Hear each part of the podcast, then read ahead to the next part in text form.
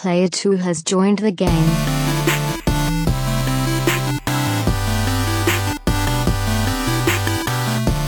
Hey, yo, what's up, everybody, and welcome to a very special episode of the Two Player Co op podcast. As always, I'm your hosts here, Kevin, along with my brother from my mother, Sean. How we doing? We're doing fantastic. We're recording this after the interview that we just did, which you can tell what it is by the title of the video, obviously. But let me get through everything first. If this is the first time you're seeing, hearing, or listening to us, this is the Two Player Co op podcast, where just about every week, two brothers get together to tell you everything you need to know about in the world of video games. If you like that, make sure you like the video, subscribe, share it with your friends, family, and everyone in betwixt, especially this one.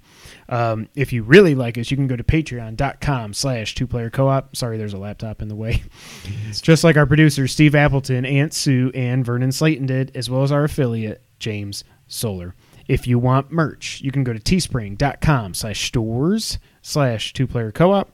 And yeah, until we're out of this pandemic, make sure you go ahead and wear your mask. Um, so I've been hinting at this uh, interview for a while now, and I af- af- we're recording this after, like I said. Um, I thought it went great. Uh, I'm so happy that Colin agreed to come on. Like I've said here, there, and everywhere in betwixt, he's the reason we're doing this. Um, he and Greg Miller too.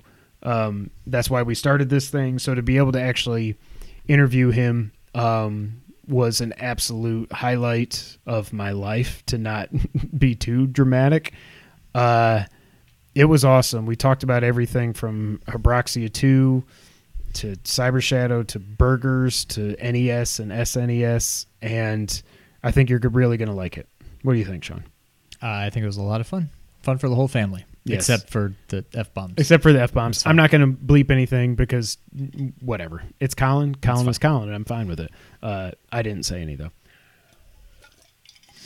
Um. So yeah. Uh. Yeah, we wanted to record this separately, so we didn't have to subject Colin to all this stuff. So I don't think there's really anything else to say except uh, enjoy the interview with Mr. Colin Moriarty. Greetings and salutations, everybody. We are here with the patriarch of Last Stand Media himself, Colin Moriarty. Well, thank you. It's very uh Round very of kind of you. Appreciate it. I see your shirt. Appreciate you wearing the uh, sacred shirt. Is that the is that the new one or the old one? That's the old one. That's the old one. Yeah. Cool. Um, I. I I do want to get one of the hoodies though. I do have to say because those are I I know they're the the best selling one and they're the yeah they're pretty sweet. So Thank uh, you. Yeah, we're we're stoked about those. Um, so first off, thank you so much for being here, man. Um, Yes. we've we've been doing this podcast for over five years Five now, and a half years. Yeah. which is crazy. Um, and you're the reason we started it. Uh, you're the reason we started drinking old fashions. Cool. Um, and I just can't tell you how much this means to us. I appreciate it so much. Oh, you're you're very welcome. I'm I'm gonna lean in and just shut my window here because uh Oh, you're good. I think people are s- maybe maybe being loud outside. okay, there we go. So no, no problem at all. So the first question I have to ask. Well, first off, I'm just so happy that you got back into games. Um, Yeah. I loved the. I, I mean, I hate politics now, but I loved listening to you talk about politics and history and everything. Um, but I'm just so happy you came back to gaming three years ago or whatever it was now. Um, and I'm not just blowing smoke up your butt. Sacred Symbols is my favorite podcast. It's I only listen to really two video game podcasts now. I listen to Sacred Symbols and I listen to Game Scoop um because I love Daemon and, and what they do over there at IGN. Um and Chris is awesome. Um I did recently go back and listen to the first episode just because and within like the 10 for the like the first 10 minutes he was already talking about Halo and uh grappling hooks. So it's just good that he's been on brand since the beginning. Yeah, he's been very consistent, yes. if anything. Yep. Well- so I appreciate that. Cool. No, thank it's thanks. It's good to not be in that world anymore. And Yeah. it's really I was really only in in that world for a little while, and it's been a while now. So um it's almost like a bad dream in some sense. But yeah, Yeah. it's good to it's good to be back in games and embracing that passion again. Yeah. Um, it made me so happy. I know it made Sean happy too. Um, also we've all, I've always had a connection to you because we're both from upstate New York. We're from Watertown. Um, so way up north, uh, basically in Canada, essentially. Pretty much. Um, And I think the only thing we don't really agree on is that, um, you know, you're an Island, Islanders fan. I'm a Rangers fan, but I, I shouldn't admit that to anybody right now or for the last few years. We're also Giants fans. Yes. Oh, interesting. You would think you guys m- might be like Bills fans and Sabres fans. I feel like we split Up higher. time between the Giants and the Bills growing up. And then I don't know. I feel like the Giants were always my first love. And then one of my earliest football memories is Super Bowl 25 wide Yeah. right. And yeah, it's been all Giants since then. But Bills look good now. Yeah, Giants do not. No, As, as No. long as the as long as the Patriots continue to That's suck, right. I'm happy with it. yeah, me too. no Um, doubt about that. so before we get into everything I want to talk about, the first question I have to ask you is the most important, and that is how is Rush doing? He's very well. He's I don't even know where he is. He's somewhere in the house, uh, being uh, either being lazy or annoying or some combination of that. He's it's interesting. He's crazy. I mean, um, we're with him all day, so he's really spoiled for attention, and I feel bad. Like I don't think he's ever been away from me for more than a couple hours at the most, and Yeah. he's a year old in a couple weeks. So Okay. um, we're actually getting him fixed on the 10th so in a week and um, i was i always assumed you did it like early i never had a puppy before i was exposed to even lola the, the dog i actually fell in love with Yeah. the boston i fell in love with when she was 18 months old so i never had a puppy and i always thought you did it early and then i guess that was conventional wisdom for a long time and now you're supposed to wait until they're a year old so that they're structurally built i guess skeletally built and so now then i was there yesterday with doing blood work and i was talking to them about I asked, I keep asking them if it's cruel. I keep making them assure me that it's not cruel because he's like, he's got this personality and he's so he's nuts and he's cute and he's lovable and I don't want anything about him to really change, but he is a little crazy. So he's not mean. He doesn't go after anyone. He's just so energetic that I just need to shave a little bit of that off and get like Literally. 80% of rush and then we'll be pretty good. Yeah. And yeah, and literally as well his dangling nuts are gonna go. So uh, and I feel bad about that, but he's good otherwise, and he's been a really wonderful companion yeah. and just uh, my shadow. And I don't know what I would do without them. It's it's crazy that not even a year ago I didn't even have him. Right. Yeah. Yeah. So I've got an Aussie Doodle puppy. I mean, he, puppy. He's about eight months old now. Uh, named Barkley. Again, we're Giants fans, so my wife didn't Nice. like the my wife didn't like the name Saquon, so we I got her to go along with Barkley. It's a Um, double entendre too. I mean, yes. It works perfectly. Yeah. Uh, so we actually just got him fixed a couple months ago, or a couple weeks ago. Sorry, and he uh, he's no less hyper. He is insane. Um, he's super smart, and dogs are just the best. So yep.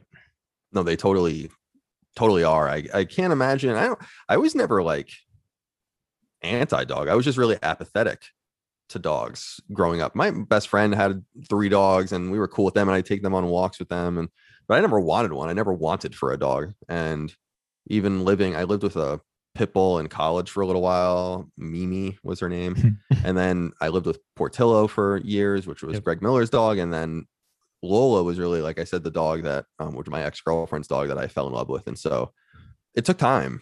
But I always considered myself a cat person, and cats are great. They have a place. Uh, I still want a cat. I'd like to have a cat just roaming about. I like their snideness and their particularness. I can relate to them in some way.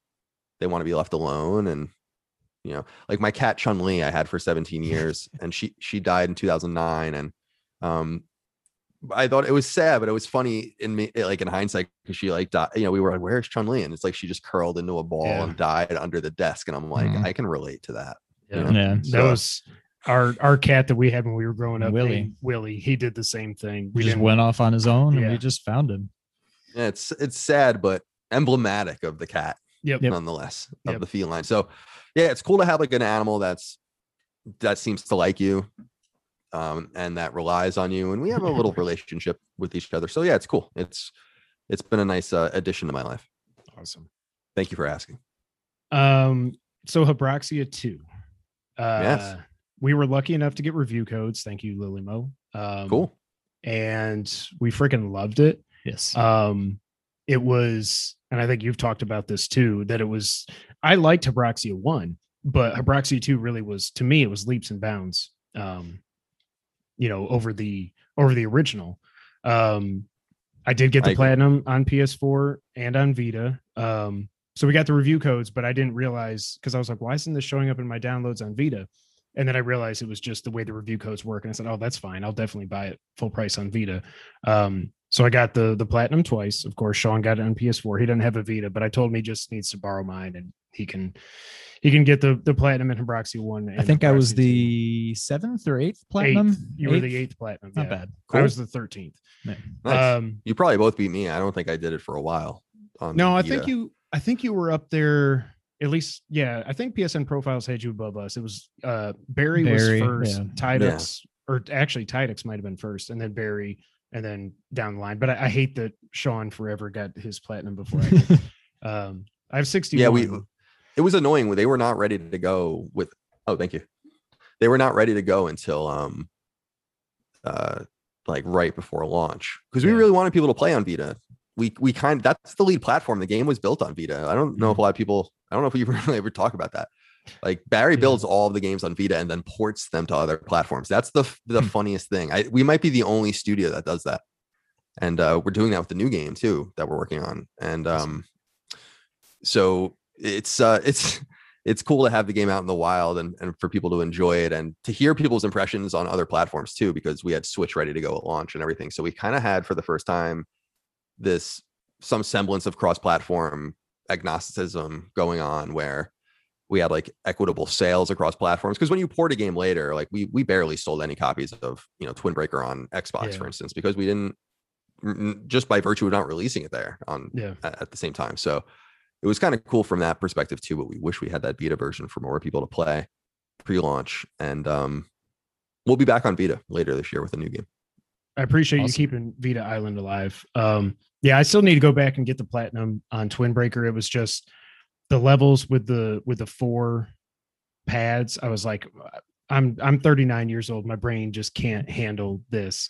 So I need to go back and do it. Um, but yeah, so uh, the biggest difference in Habroxia 2, and I think it's the best game Lillymo's created yet. Uh, we again absolutely loved it. Was the obviously was the twin stick gameplay. And so I was just wondering, was that something that, that you came up with, or was that Barry? Um, No, that was Barry had wanted to, you know, Habroxia is a very static, old Yeah. school, like Konami style arcade shooter. It's great. But it's I agree, Habroxia 2 is a much better game. And it's different, it's because it's different. It plays more uh, with more modernity in mind. And Mhm. the only Housemarque fan I know that's as passionate about them as me is is Barry. And so we both drew inspiration from that. And he knew, I think, when even when Habroxia had just come out, that he had wanted to really make a twin stick shooter. Um, and what we're talking about now is do we want to go backwards and basically patch the old games to to like go back and add to them and and Hmm. um, fix them by virtue of what we've learned since.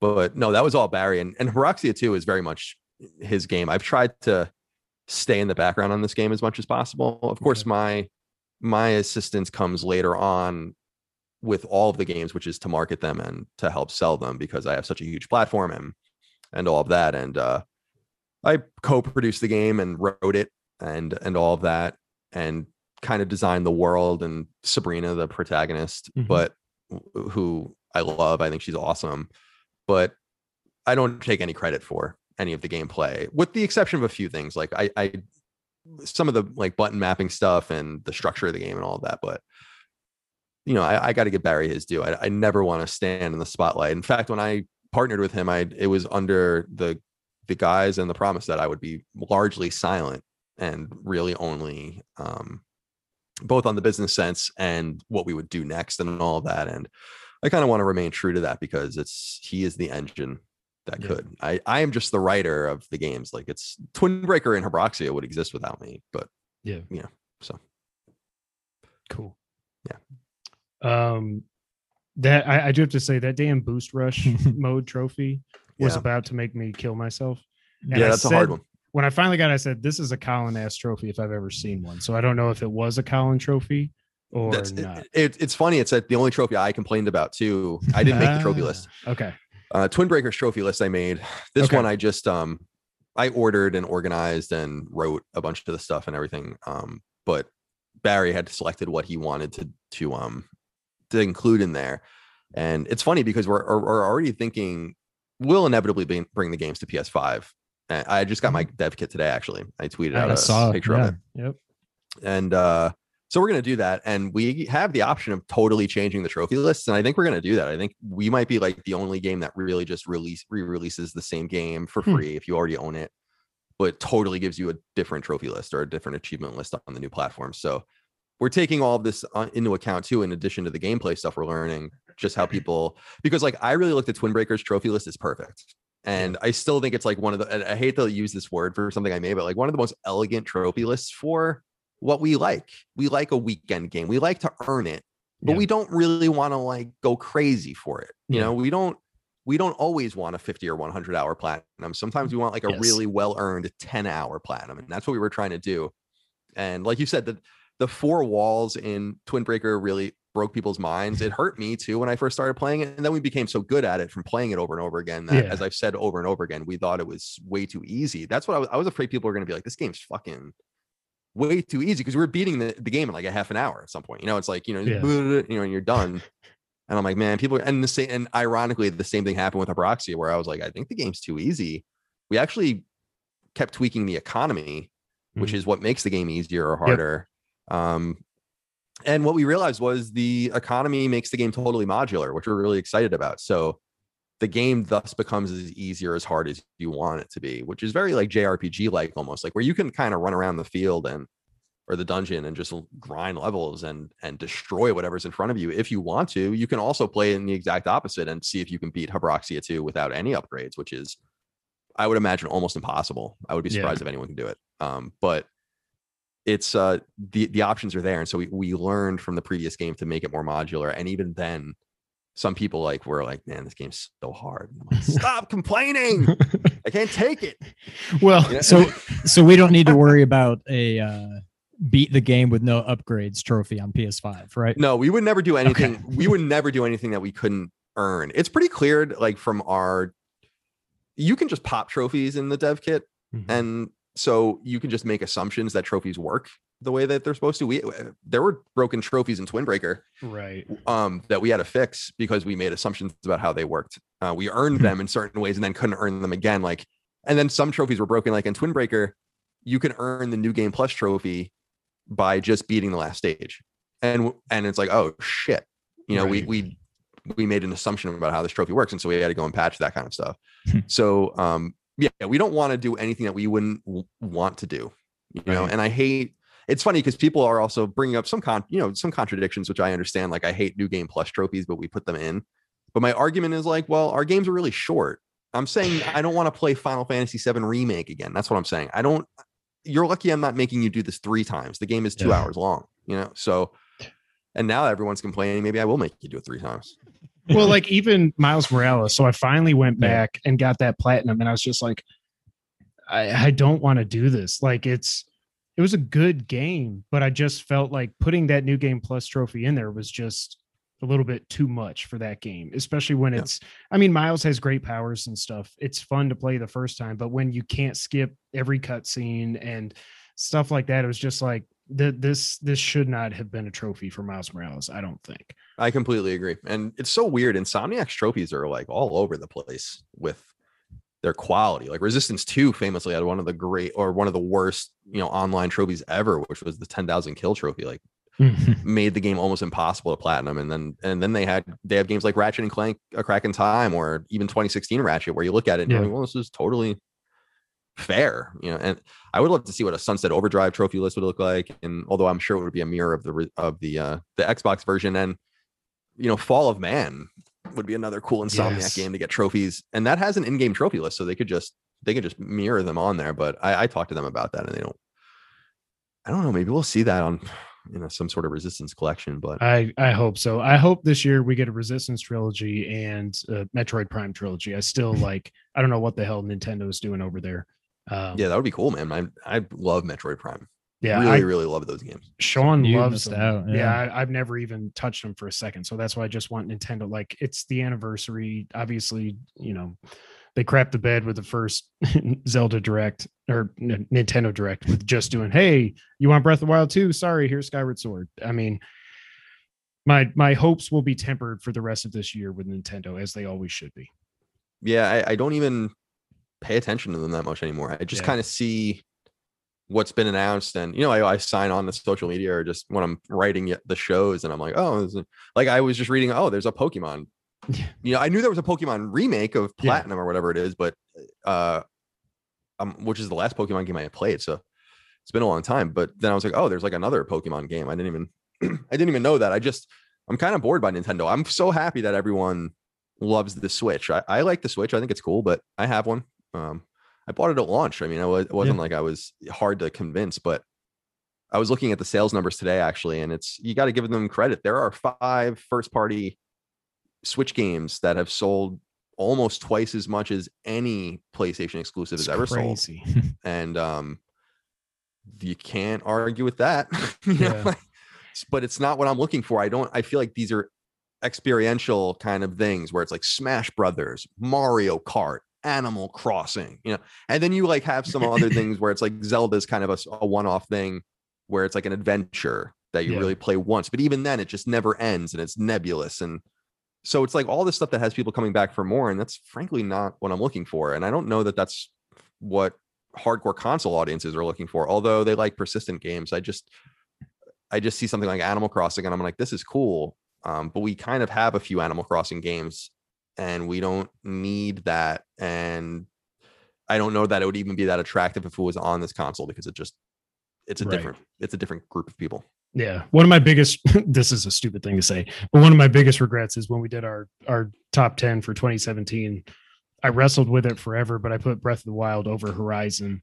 And I now with hindsight, I'm like, man, those breakable weapons and just four dungeons. And I'm like, no, Horizon was my game of the year in 2017. It, it wasn't Breath of the Wild. I'm excited for Breath of the Wild too, but I don't to me, being an you know an old school Zelda fan, I want them to get back to more of that. Yeah. But who knows what they're actually going to do?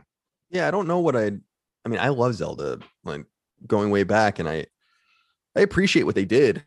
And I feel like the game, you know, Breath of the Wild is this really acclaimed game. I mean, this game has sold many, many millions of copies more than any other Zelda game. It's not Mhm. even close. I, I haven't looked at the recent numbers, but I would imagine it's sold maybe twice as many copies as you know, like Ocarina of Time or something. So Yeah, I think it's feel over like- like, 21 million or something at this point. yeah, it's nuts. I mean, it was, it- I think, yeah, yeah, maybe so. Maybe it's not quite that high.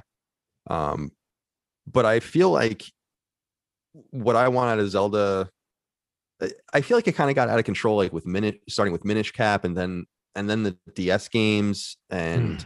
where they just were like wedging weird stuff in, or even Four Swords on GBA and on GameCube, where it's like, okay, what do we, what is this? Because you kind of start doing different things with Majora's Mask and Wind Waker, but they're still identifiably Zelda. And at some Yeah. point, you're getting away from it. And then with this new game, I played it. I played it extensively, and I'm like, this is cool, but it's empty. It seems it's almost boring. I, I never felt that way about a Zelda game, and I feel like whether it's Majora's Mask's sense of urgency or Ocarina of Time's, you know, dungeons and scope and all of that, or even the original Zelda games, just total mystery. I mean, that game's awesome. And the original Zelda is great on NES. It's a wonderful game. And Link to the Past, of course, really atmospheric.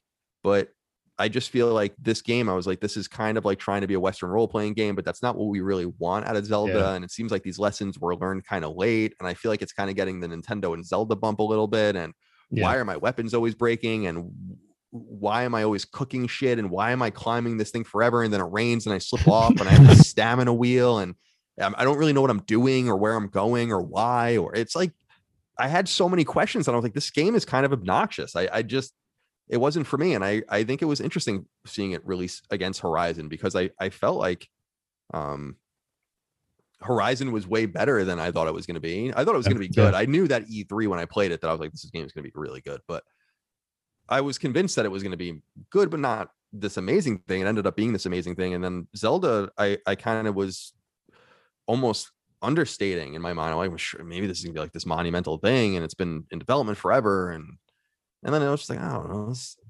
I just felt bored with it. Yeah. Yeah. I, I felt like that was emblematic of Nintendo to me. I look at these games, I look at Animal Crossing. What the fuck is this? You know, I loved I loved Animal Crossing on GameCube. It was really quaint. People used to like trade their little codes on GameFAQs, and it was like just it was interesting. It's the same thing with Pikmin back in the day and stuff. Like you don't need these series over and over again. And I look at them and I'm like, I don't. I appreciate differences of opinion. I know that it's like a critically acclaimed game. I I, I know plenty of people that love it. My niece is obsessed with it. My girlfriend plays it. Um, but to me, I'm just like, I don't know what the hell this is. Yeah. I- this is not what's attractive to me about video games. Yeah. see, we both love, like, love, love, love um, A Link Between Worlds. And I feel like that's when Zelda finally kind of found its way home and went back to its roots. Like, to me, that's one of the top Zelda games. I'm not a huge fan of just where you can just rent all the items and get them right off the bat. I like getting them gradually throughout the game. But I know Breath of the Wild, for me, Ocarina of Time is my favorite game ever. And I'm like, I don't know how anything will top this. And when I first started Breath of the Wild, just that opening shot, not the opening shot, but you know, the shot where, you know, he's out on the plateau and they zoom out, Breath of the Wild, whatever. I'm like, I've never experienced anything like that in gaming. And I remember thinking, this is it. This is going to top Ocarina of Time. And for a while there, I'm like, I may have a new all time favorite. Three, four, four years later, three years later, four four years later, I'm not sure that it's in my top 10 of all time anymore. No. It went from a possible new number one to, I think, out of the top 10. Yeah. yeah, it's I don't know. I didn't beat it. I, I mean, I, I maybe if I go back to it, I, I feel like it's a timing thing too. I feel like if that game, if I played that game 15 years ago, I would have been mind bent. But at, Yeah. the, at that point, we had just like Horizon wasn't the only thing. We had even games like Dying Light and stuff. Like we had already seen these really dynamic, kinetic, fun open world games, and these action games, and I just felt like it was it paled in comparison. Although we're still waiting for more Dying Light. So Yeah. Um, well, it's good to hear that you're thinking about a PS5 SKU for Habroxia 2, because I will definitely get my platinum the third time. Yep. Um, yeah if- we would like to do we would ultimately like to bring everything over we're just trying to figure Okay. out how that works like it's it's not quite as trivial as people think but it's not quite as complicated as people might pretend either so Okay. it's so we just have to figure it out and and I, I well, like we wa- it'll be free like if you already people already own it you know so on those plat you know respective platforms so Yeah. So it's just something we want to do and it's maybe a possibility for us to fix things too so yeah we'll we'll have more to say about all that soon and then and then the new game I think we'll announce in the next couple of months as well. Which I think people, which people, it's unlike it's again a totally different genre, and um, but we're we're totally committed to pixel art, you know, eight slash sixteen slash thirty two bit Yeah. style games. We're totally committed to that. We don't want to work in two point five or three D at all. That's never going to happen. Yeah. So um, so people can rely on that. And We're working with an artist we've worked with in the past on all of that, and um, and I'm writing it. So I we I actually have builds. I it's the game is so Barry was like so passionate about it that I kind of it's kind of been built in in a silo, and I've like barely even seen it yet. So I have a build, but um, I have to plug it in and and then figure out how we're gonna write it and who the character will be and stuff. Awesome. Um, one other question about Habroxia. So Sure. I'm I'm a dad. I have four kids. I know it's insane. I'm one of four, so There you go. It's all good. And by the way, your mom is awesome, Betty Ann. Shout out Yes. to Betty Ann. I love Thank her on Yeah, she- Twitter. She's and Dagan, obviously the whole family. You just She have such a great definitely, she reminds us both of our mom, I Yeah. think. Yeah. Yeah, she's she's a good woman. Yes. um but so my my oldest is 13 now he loves video games but he loves reading and he loves writing too so i just want to ask is there any advice whether it's writing video games or just writing in general that that you would have for him? Yeah i mean i think i think being a prodigious reader and it sounds like he is is, really important. Um, i'm always puzzled when people uh, don't want to write or do write and don't really read and or don't have like a touchstone. You know we're all like kind of in our, our current ecosystem we're reading every day. And um which is cool. It's not, it wasn't like when you really think about it it wasn't like that not too long ago. Like people were just constantly reading. Yeah. And um to the point where it's like impossible to be illiterate in this society. It would you just can't can't do it. And uh so i always encourage people to keep reading. And i, I like i like the idea you know the whole stephen king mantra of like you sit down and write every day and all that. Like i i don't really i appreciate that. I'm not gonna argue with stephen king but i i don't um abide by that i do a lot more thinking than i do writing and i just think like over and over again and, and structure things in my head um like the role playing game we're making is I've written the treatment and stuff and it's on its way, but it's mostly still in my head. Like I'm still, I've still put it together. I just sit in the shower sometimes and just, and just stand there and just thinking. By the time I start writing, like when I wrote the first treatment for the game and like started, it just came out and it was just done. And uh, so it, you have to kind of find your own style and your own, um, because some people like writing like, you know, their bubble graphs and like their, you know, their word clouds and, and they have huge notebooks and I write tons of notes as I'm going, but so I, I just encourage people to kind of find their own flavor, whether it's the Stephen King kind of approach, but like whatever makes you an honest and good writer. Um, I, I just think that you can't understate reading the art the art of just reading and understanding that some I always understand like someone can say what I'm saying so much better. The only way I'm really going to learn that is to read someone else that's better than me and and there are so, sometimes I read things and you like want to cry you're like damn dude like Yeah. this is so good and I always say to myself I'm like man I wish I thought of that when I'm playing video games like or video game stories I'm like damn I wish I thought of this idea so um that kind of half answers the question but I, I really think that just sticking with it and um and I don't know like what does he want to write does he want to write he wants to write fiction I think so. Yeah. So he's done some stuff at school. Um, but yeah, it, it's definitely fictional stuff that he gets into. He's he's come up with characters and stories and all this other stuff. And my thinking is, I mean, if you can write that kind of stuff, you can write games because it's the same thing. It's just it's it's getting these ideas in your head, getting them down on paper, working on the flow. How does the story flow and everything? And yeah he he loves it and he loves reading science fiction. He loves fantasy stuff. Uh he's a better reader than i am now. Um i mean he's not better he reads more than i do is what i should say. He's 13 he's not a better you read it in rephrase eighth grade level or whatever. Um but yeah he he loves it. The, the big thing with him i got to work on and he'll listen to this so i'm just going to rag on him a little bit he loves his Fortnite and he loves his uh, Warzone and Apex. And I get it because especially now when we're dealing with COVID and stuff, that's how he gets to talk to his friends and hang out with them and stuff. Yeah. So I get that, but I'm like, man, you you gotta I, I gotta get him into the single player games too. Cause I I'm I'm like I said, I'm 39 years old. I can't do anything multiplayer anymore. If there's any like I play Call of Duty online, I'm like, oh, I see who I need to shoot. I turn, I fire, and by the time I'm clicking the, the the trigger, I'm dead already. I'm just like, I don't have the reactions for this anymore. Uh, I'm I love the single player games. It's really all I play. Um, so I got to get him to to that side of the of the industry. yeah well i mean it's it's easy enough to do just because it's a marriage of it's like a beautiful marriage of storytelling and gameplay you can almost get both out of the way at once and um that's a, that would be to me if you're especially if you're if you're a time as currency person like i am that's that's what's so compelling a, a lot of times about playing. Like the last of us or something like that is that can be told in a novel form and it would be really interesting in a novel form. We're going to see it in television form soon but it was that it was a video game that was that made it really unique and it's as good as reading a really great piece of fiction that's similar in style and ethos like uh like the road or something but Mhm. you get to play it too and yeah games as a social tool is awesome. I think the reason i don't vibe with multiplayer is because i don't really seek social tools. So it's you know it's just not what i'm looking for at a video especially in video games. Like i look for uh, when i go to video games i want to be alone. Like I, if anything i'm totally trying to be alone.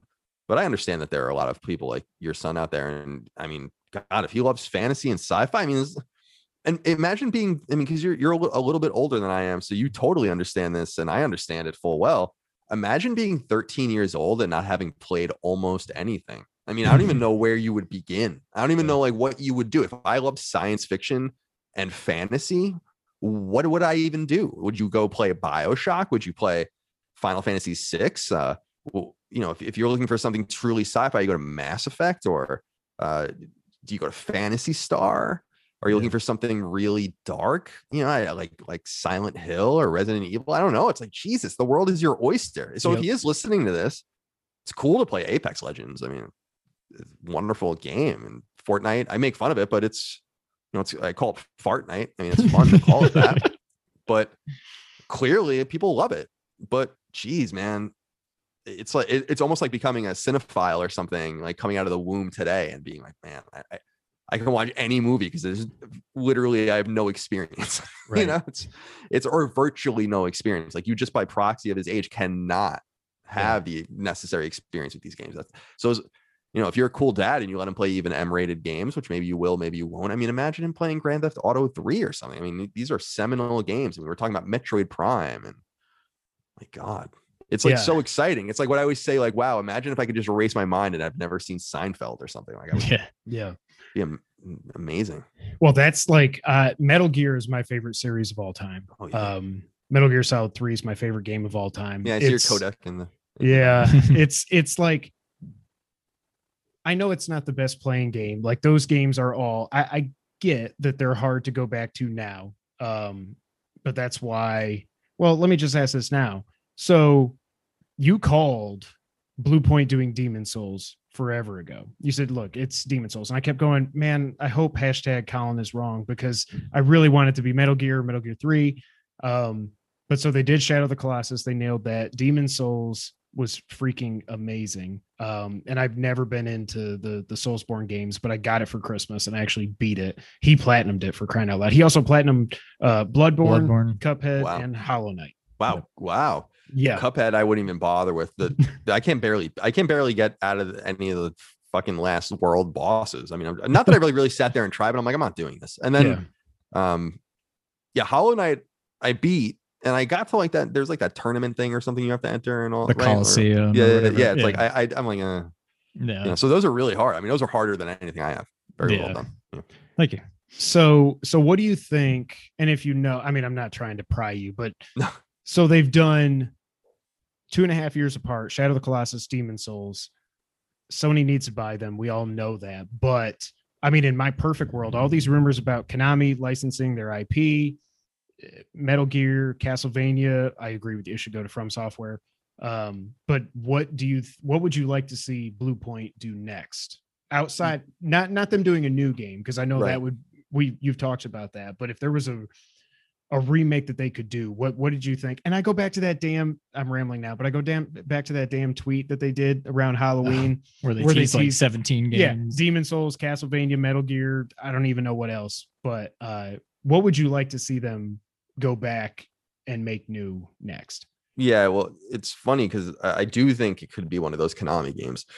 Um, I just the Demon's Souls thing I knew, so when I learned about it and I knew it was safe to say it, that was you know that's when I was like, well, it's Demon's Souls, and um, you know, I can it's like when I used to tell you guys about you know the audience about like Dead Don't Ride or whatever. It's like, Yeah. well, you know, it didn't end up being called that, but sometimes you just learn things you want to let the audience know. And with Bluepoint, I, I don't I don't know what they're doing next. Um, I do think that that tweet was weird. I remember that, and it did make me feel like, well, these things kind of get into motion early on. Konami's not stupid. I mean, that they're not really interested in any of this anymore, but they're not stupid, and they realize with I think the Castlevania Netflix series that's been very well received and other things that they can kind of just be a licensor and they don't need to be involved in any of this. And so their longtime relationship with Sony going back to the PS1 and certainly I think crescendoing with Symphony of the Night and Metal Gear Solid later on.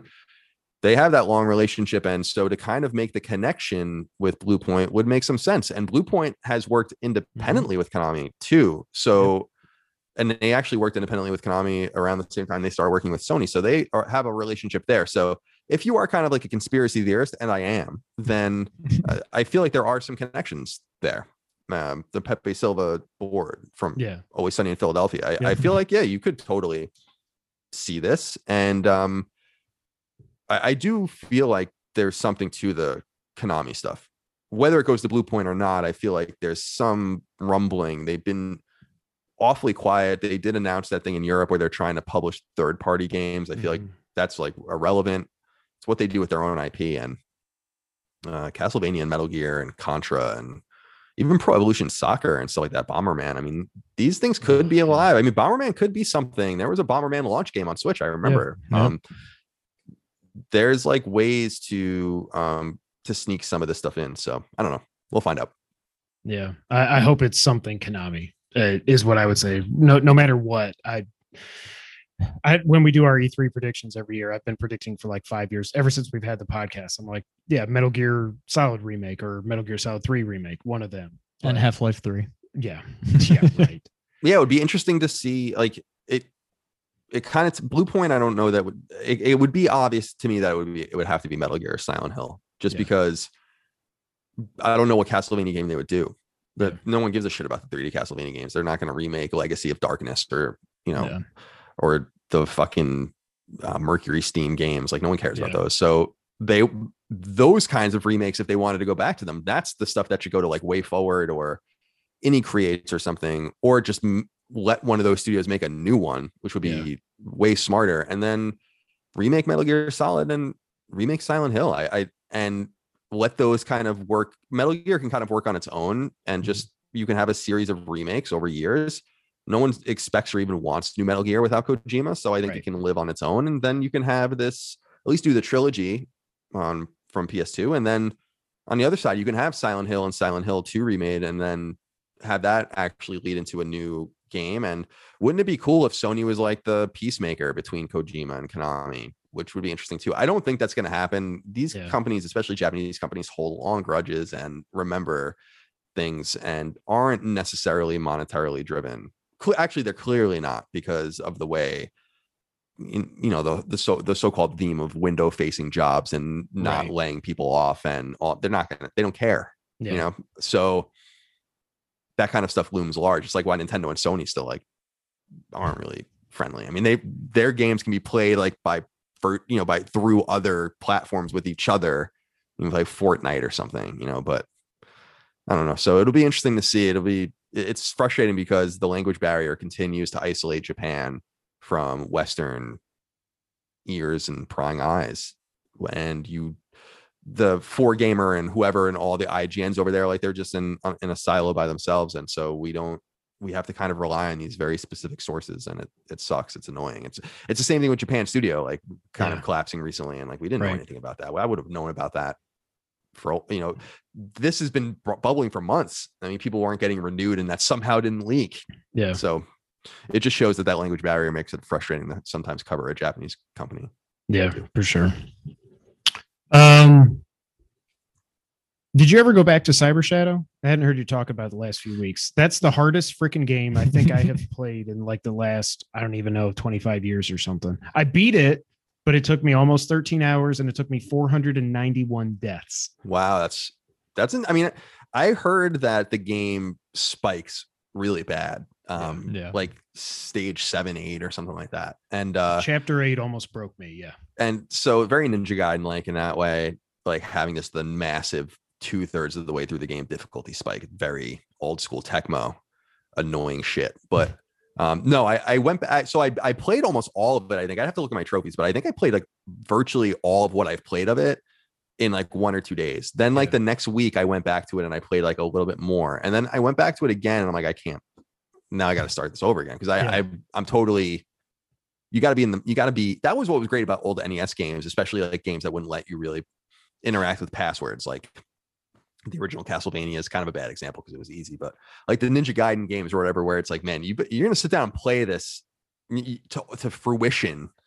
Uh, you really got to sit down and do it, and Yep. it's kind of a similar spirit with that game. That game's really cool. I love how clearly Mega Man inspired it is, and Mhm. the right down to the enemies and the the hex art and the different environments like i'm like jesus christ like this guy is referencing mega man 4 and like mega man 5 and it's it it's super cool I, I i you know and shout out to yacht club for seeing and identifying that game because um so obviously it was going to be awesome and they, Yeah. and they kind of sat with it and allowed it to be built properly and um a lot of confusion about them like people think they've made that game Right. Yeah. which I, I wouldn't if I if I was mechanical head or whatever, I wouldn't be upset if people thought Yacht Club made it because we would sell more copies. But Yeah. um, yeah, it's a really special game. So I got to get back to it, but it, it's going to require me to go back to the beginning. Yeah. I really hope just mentioning Yacht Club, can we freaking get Shovel Knight too? I don't care if it's 8 bit, Yeah. 16 bit. Shovel Knight Dig. I don't know. I'm not sold on it. I don't know how I feel about that. I, I love yeah, and that's being built by another team, right? too. Right. Yeah. So So I hope Yeah, I don't- they I I, don't know hope what they come doing. back. Yeah. I appreciate that their whole thing was we want to do what we promised we were going to do in the Kickstarter, which was Yeah. the DLC packs. And I'm like, I don't know, guys. I know them. I, I really like those guys a lot. I wrote the intro to their art book and Mhm. um and everything. And I was the I was the person that revealed the game on IGN. Um, they've later admitted that they basically surgically targeted me to do that, but uh, I I respect that. I mean, I don't Yep. mind being used sometimes, especially for a game like that. Man, if I was like in, in publishing and I had a little bit more money at that time, I should have fucking funded that game. You know, they were they were asking for fifty five or sixty thousand dollars. Can you imagine? Really? Oh like my Jesus God. Christ, you know. So they're all millionaires now, and that's awesome. But um, I don't know like why they won't execute. I remember their original idea, as you said, was like to start bumping the games up to go to like 16 bit, and then and they were even talking about doing like a, they wanted to do like a 64 bit style game, which Hmm. sounds horrible, but Yeah. Yeah. they that that was kind of like their vision. But what we really wanted, I think, in this environment was like we wanted Shovel Knight 2, Shovel Knight 3. We it's kind of in run with the kind of games that you were inspired by to begin with. And instead, I respect it, but it's kind of like retreading over and over and over again. It's like, all right, so even with King Knight, it's like, well, now we're just going to play the same stages again, and they're going to be Yeah. tweaked a little bit for him. And there's so much potential for cool stuff there. And I don't know why they're so, it seems like there's a little bit of like fear in getting it. I mean, guys, I was at IGN for a year and a half, and you know, uh, oh, I should say the game came out, and I was at IGN for another year and a half or so before. Yeah, that's how I long left. ago it was. Yeah. You know, I mean, it was a really long time ago, uh, but more power to them. I mean, they have the money to keep going, and but I just feel like I don't know. What do you guys? Don't you want to? Don't you want to do it? And they had. I, I talked to them because they're old school Mega Man fans, obviously, and Mega Man fans know that all of the enemies after Mega Man One were created by the audience, and they wanted to do a similar thing. And I was like, that would be so cool. Like, let people design their own knights, and so I don't know, but we haven't seen any of that yet. Yeah. I feel like a lot of the backers would probably be fine with just saying, that's fine. No more DLC. You just keep it. Just get to work on Shovel Knight 2. I don't think anybody would have any problem with that. But Yeah, more power say- to them for, you know, holding true to their promises. But Uh, or they could just say like however many people supported them there 10,000 people or whatever it was 15,000 people it's like "Eh, we'll just give you vouchers for the game and Yeah. instead Yeah. of doing two more DLC packs or whatever like when the game's done we'll just give you you can just have it for free and and it would be like literally just buying that time back so for, Right. for literally no penalty Yeah. So- I, I really liked the the Spectre Knight. That was the only one that I played that was by far the all best. the way through. Yep. Um I didn't I I didn't like Plague Knight because I just didn't like the way the the Plague Knight played. King Knight was fine, but then there was it was so heavy on the card games, and I just don't like card games. So I kind of fell off of that. But Spectre Knight was really good. Yeah Spectre Knight was cool because like the slashing through things Yep. to fly and stuff like that it was cool but you know let's come on man you know Yeah. let's let's let's move on and Yep. and get this over.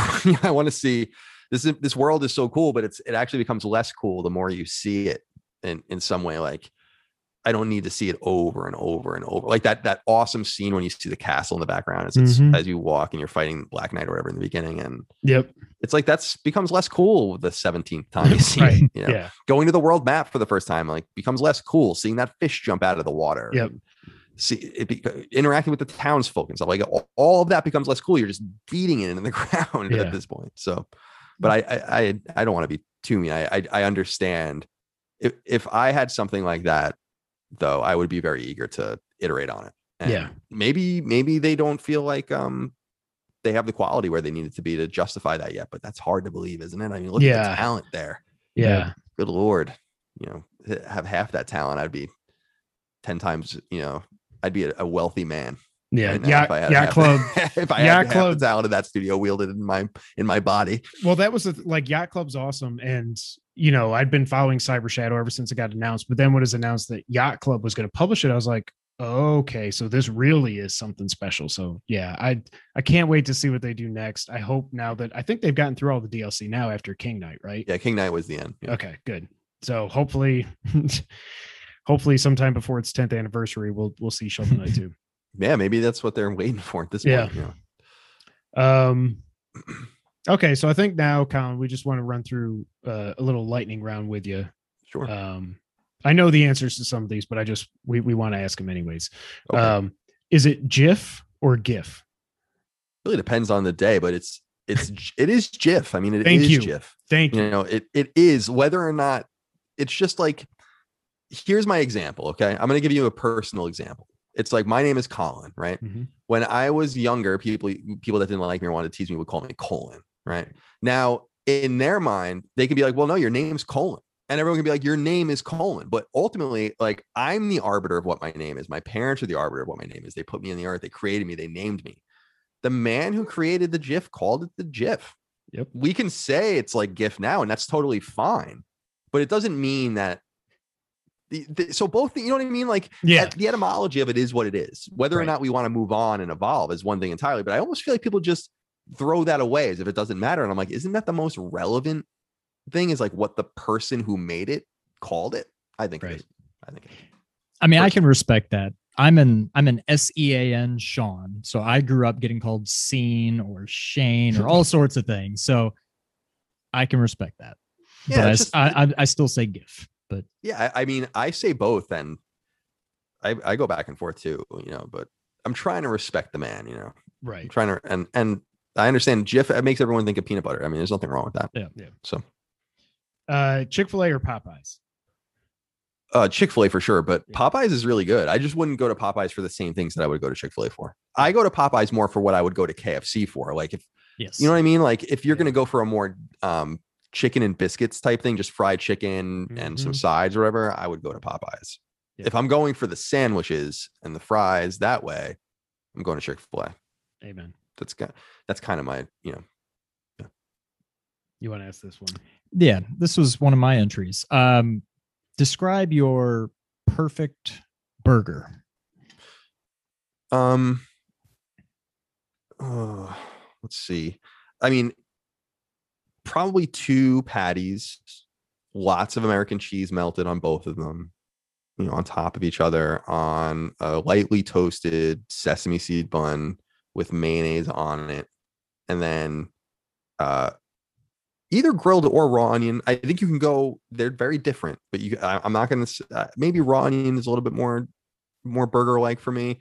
And then uh, ketchup on that, and just squish it together, and and just cut it in half, and just eat it just like that. I mean, I I love a lot of different things on burgers. Like avocado on burger is really Mhm. good, and um, you know, mushrooms on burgers can be really good. There's like all sorts of things, but I feel like you don't need to overthink it Yeah. You know to to to get the essence of it and that would be like burgers and fries is like man that's good stuff Do you ever have the? uh You ever do a fried egg on it? i have definitely uh Yeah. at different restaurants when that's available and i've even done that a few times in my own house where i'm like yeah that, you kind of get that especially like a little bit of the runny yolk and Yep. almost like an over medium egg and Yeah.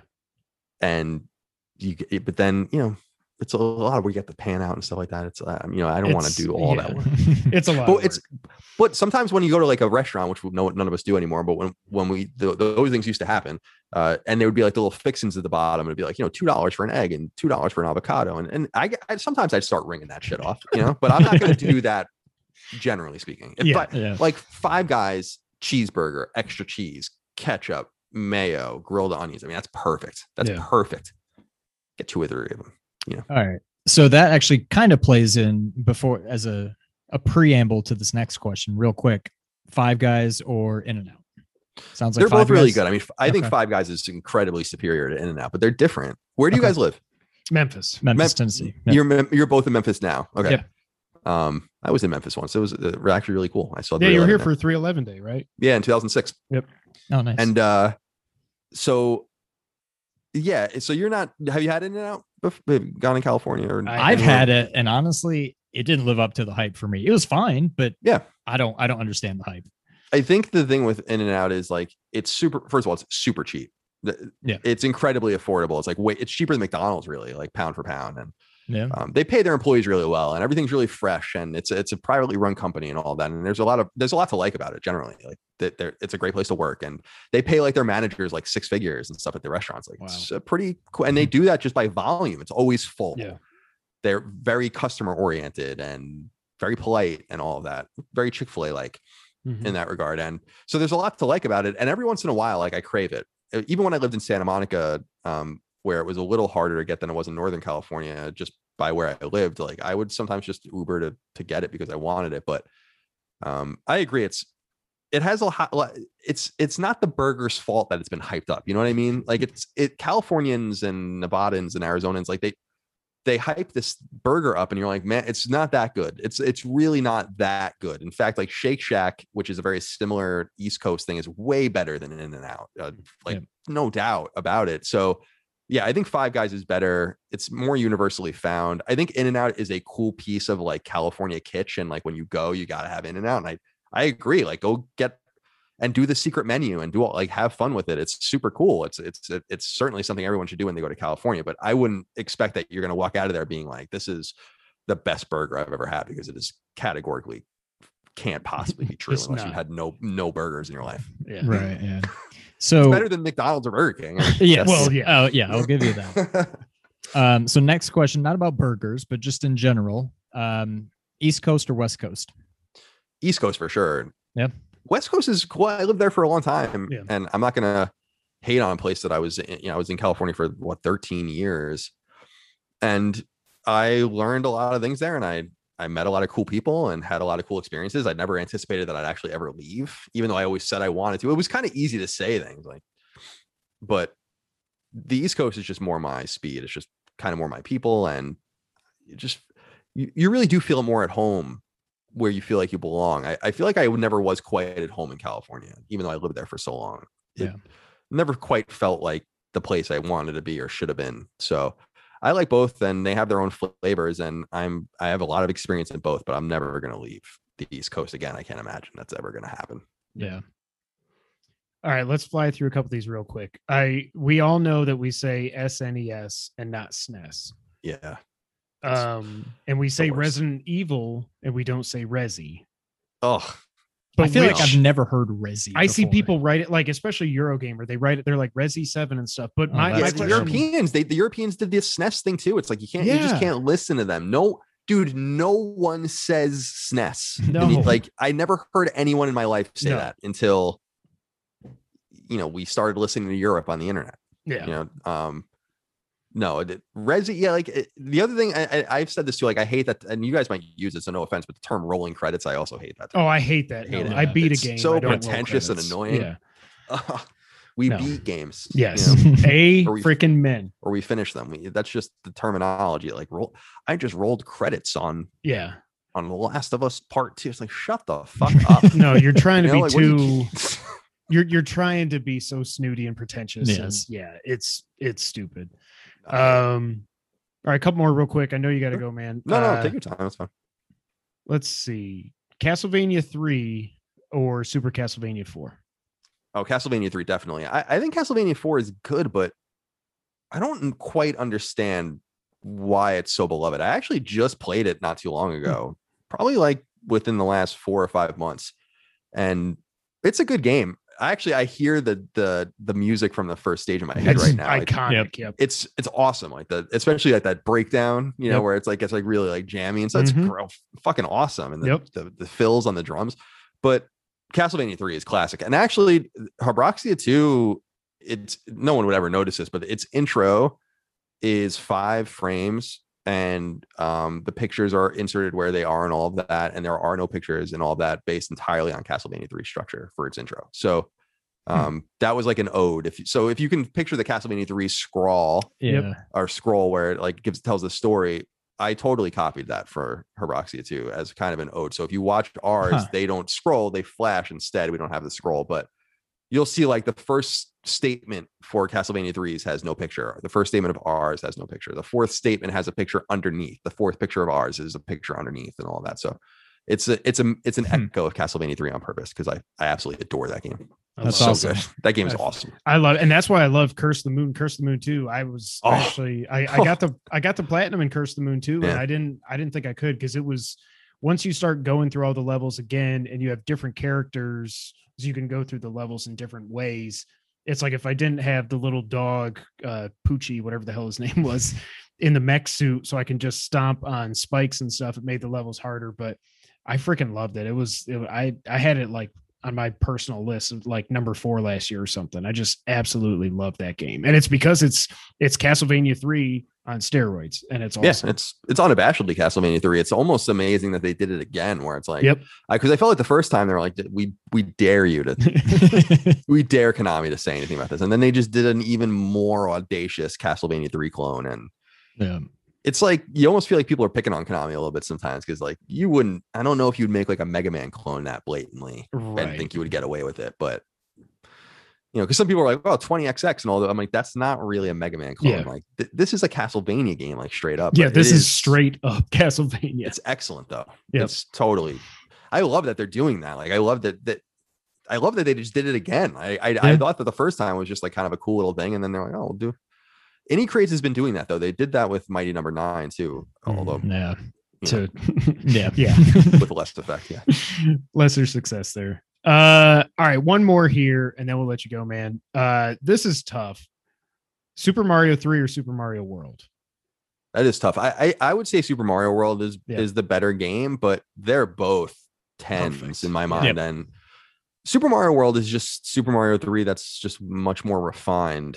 Has a lot more backtracking. I have backtracking generally. I mean, you can't you can't really move around um, Super Mario Three quite the same way that you can move around Super Mario World. And there's all those secrets like Star World and and Yeah. the different um, exclamation blocks and all that and ghost houses and stuff. But when I think about Super Mario 3, I'm like the the airships are so iconic. Like I loved the airships when I was a kid. I was obsessed with those things. And I used to b- try to build them with Legos and but they're both excellent games. I mean, I, I don't know that you can go wrong with one or the other, but I would go with Super Mario World, which is it's amazing that that was a pack-in game. It's it's a- absolutely incredible that a game of that quality would come with a console. We see that like Astrobot is really good on PS5, but Yep. it's amazing that Mario Super Mario World they just gave that game away, as opposed to like if I were them, I'd be like, you got to Pilotwings, and we'll sell this game instead. You know, but th- Yeah. so it was kind of very pro consumer move on their part. Yeah, I think Mario World is just they're they're both perfect. Mario World's definitely easier easier, I think, because we played through both of them a couple years ago on the channel. Mario Three, I felt like was more difficult. Um, Definitely, it definitely is. but Mario World is just my god, it's perfect. And between that and Link to the Past, which is probably my second favorite game of all time, I mean, the Super Nintendo was just absolutely insane, and and the NES was also. Um, it's just it's it's amazing. So, Yeah, SNES is a wonderful console, and our games are, try- are trying to really be more of an ode to those consoles. You know, NES and SNES and Genesis and Master System and Yeah. whatever. So yeah, I'm I'm totally there. I mean, that, that's like where my mind always is. Yeah. Is just with those games, and even the games I play now, I'm, I often just look for games that are from you know from, or look like they're from that era and stuff. So yeah, yeah, Yeah. Well, awesome, Colin. I I just can't thank you enough um, for sitting down with us. Like I said, you know, you're the reason that we do this. Um, I'm so happy to see all your success, and I just could never thank you enough for sitting down with us here for an hour just to to talk shop. So, thank you Oh, so you're- much. you're very welcome. Thank you guys uh, for the kind words, and good luck to you. And um, yeah, I appreciate it. And I'll be happy to come back in the future when I reemerge from my uh, from my cocoon. I appreciate it. Awesome. uh everybody check out patreon.com slash last stand media um laststandmedia.shop i think i got Yeah. that right Yeah, For the for the merch. for the merch. Yeah, the Yep. merch. and uh yeah sacred symbols the best video game podcast that there is um Thank you. and defining duke i'm just i'm a playstation guy so No, it's cool. I mean, that's cool. I, I'm thrilled for those guys' success too, because it's Yeah. all of our success. But yeah, they're different shows and for different audiences. So I don't take it. People, some people are like, I like defining Duke more. I'm like, that's fine. I'm happy. Yeah. Awesome. All right. Well that's it for today colin. Again i'll i'll say till i'm blue in the face. Thank you so much. Um and uh yeah we'll be back next time. So sean why don't you go ahead and take us out? Thank you for playing.